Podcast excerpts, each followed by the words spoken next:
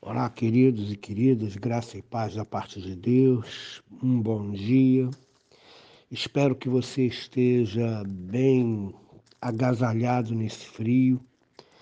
A friagem tem aumentado muito e você precisa cuidar da sua saúde. Eu convido você, nessa hora da manhã, a meditar nas Escrituras, carta de Paulo aos Efésios, capítulo 4, verso 12 que diz assim: com vistas ao aperfeiçoamento dos santos, para o desempenho do seu serviço, para a edificação do corpo de Cristo. O texto é claro, autoexplicativo e didático, e eu vou ler para você novamente. Com vistas ao aperfeiçoamento dos santos, para o desempenho do seu serviço, para a edificação do corpo de Cristo. Esse texto é complemento do, dos, dos versos anteriores, de 9 a 11, que compartilhei com vocês ontem. Os versos de 9 a 11 dizem basicamente a respeito do serviço que Cristo prestou para nós. Acreditem, o Deus do universo trabalha para aqueles que nele confiam. Cristo veio ao mundo, pagou pelos nossos pecados, pagou a nossa dívida com seu próprio sangue, ressuscitou ao terceiro dia, desceu às profundezas da terra, mas também subiu à altura de todos os céus e distribuiu dons aos homens. E por que? Qual é a finalidade pela qual Cristo, serve a igreja e distribui dons à igreja. O texto do verso 12 responde: com vistas ou com a finalidade do aperfeiçoamento dos santos para o desempenho do seu serviço, para a edificação do corpo de Cristo. São três frases, queridos e três frases importantes que nós precisamos entender bem. Os dons dados por Deus, eles têm a finalidade de equipar os membros da igreja. Os dons dados por Deus têm a finalidade de cunhar o caráter dos membros da igreja. Os dons que Deus dá aperfeiçoa o caráter cristão, aperfeiçoa a vida de cada crente.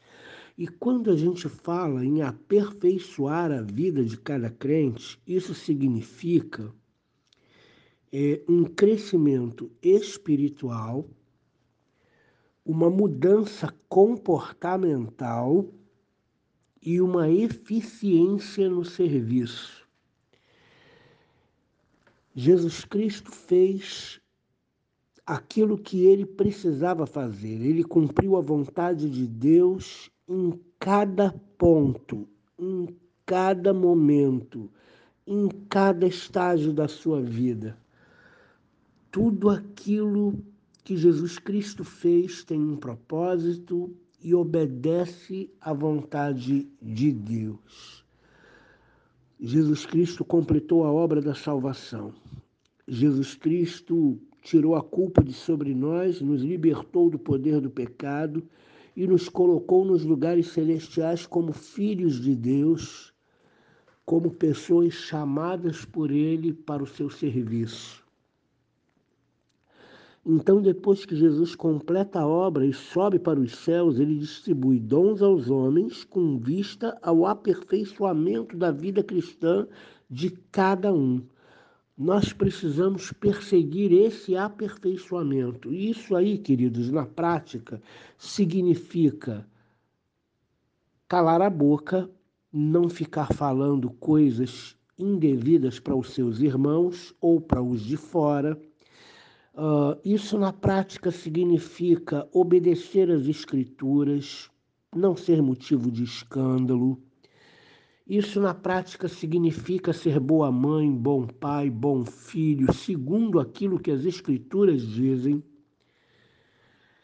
Isso na prática significa que você vai ter uma vida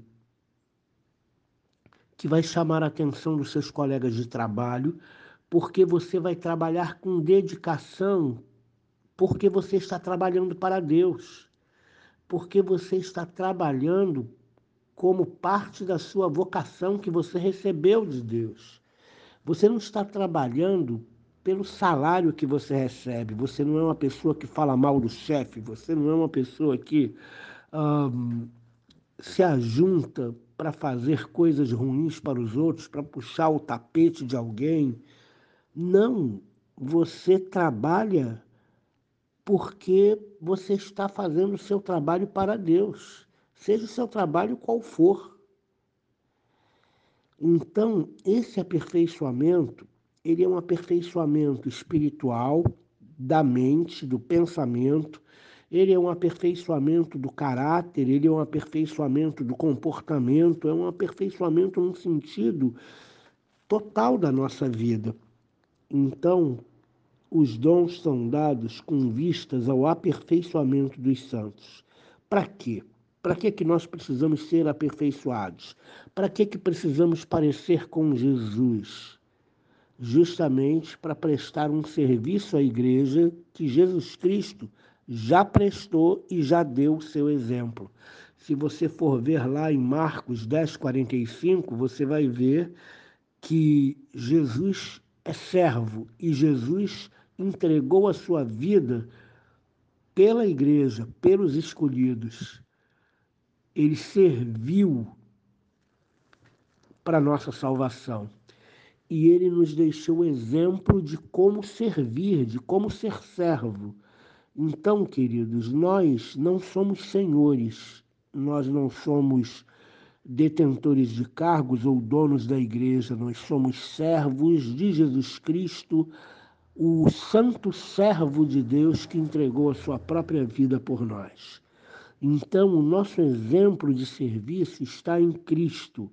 E esse serviço que prestamos à igreja é para que a igreja seja edificada e para que a igreja cresça. Esse serviço é o serviço de proclamação do Evangelho.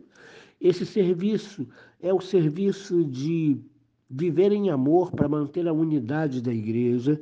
Esse serviço é um serviço para preservar a igreja do ponto de vista de sustento financeiro, do ponto de vista de pureza cristã, do ponto de vista de serviço social às pessoas que precisam. Esse serviço é que nós precisamos prestar. É por isso que ser crente, desenvolver a salvação, você tem de estar na igreja. Se você não estiver na igreja, você não vai edificar o corpo de Cristo, isso é ordenança da Escritura. Tudo que fazemos na igreja é para edificar o corpo de Cristo. Tudo que fazemos na igreja é para fortalecer o corpo de Cristo. Tudo que fazemos na igreja é para aperfeiçoar e fortalecer os nossos irmãos para que a igreja esteja cada vez mais forte diante de um mundo onde a malignidade se aperfeiçoa a cada dia, a olhos vistos aí todos os dias. O que nós estamos fazendo?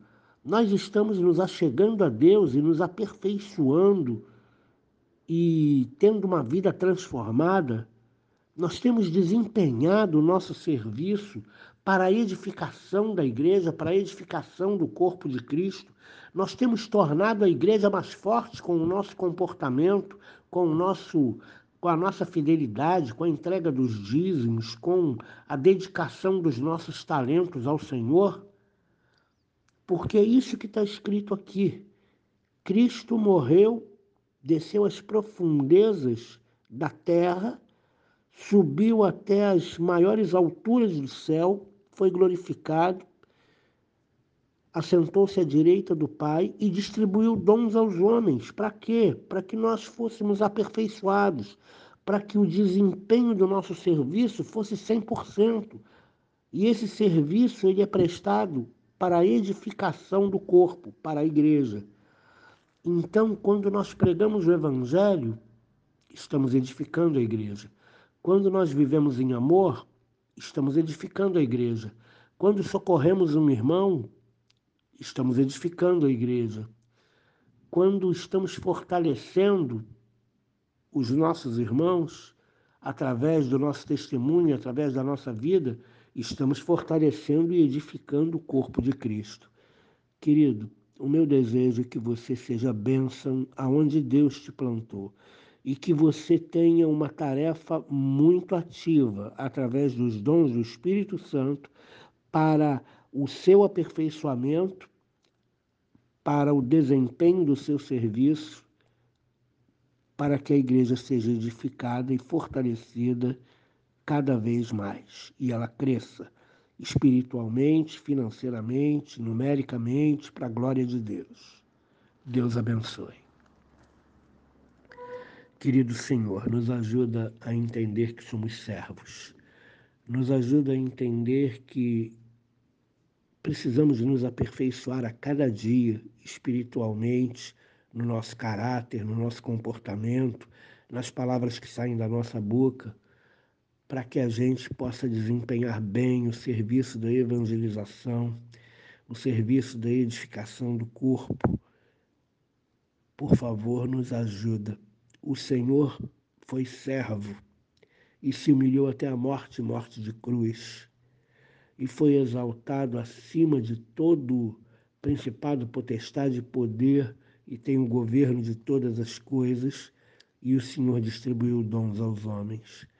Nos ajuda, o Deus querido, a fazer as tuas obras e que cada serviço nosso edifique o corpo de Cristo, una o corpo de Cristo Fortaleça o corpo de Cristo, fortaleça a igreja. Em nome de Jesus. Amém.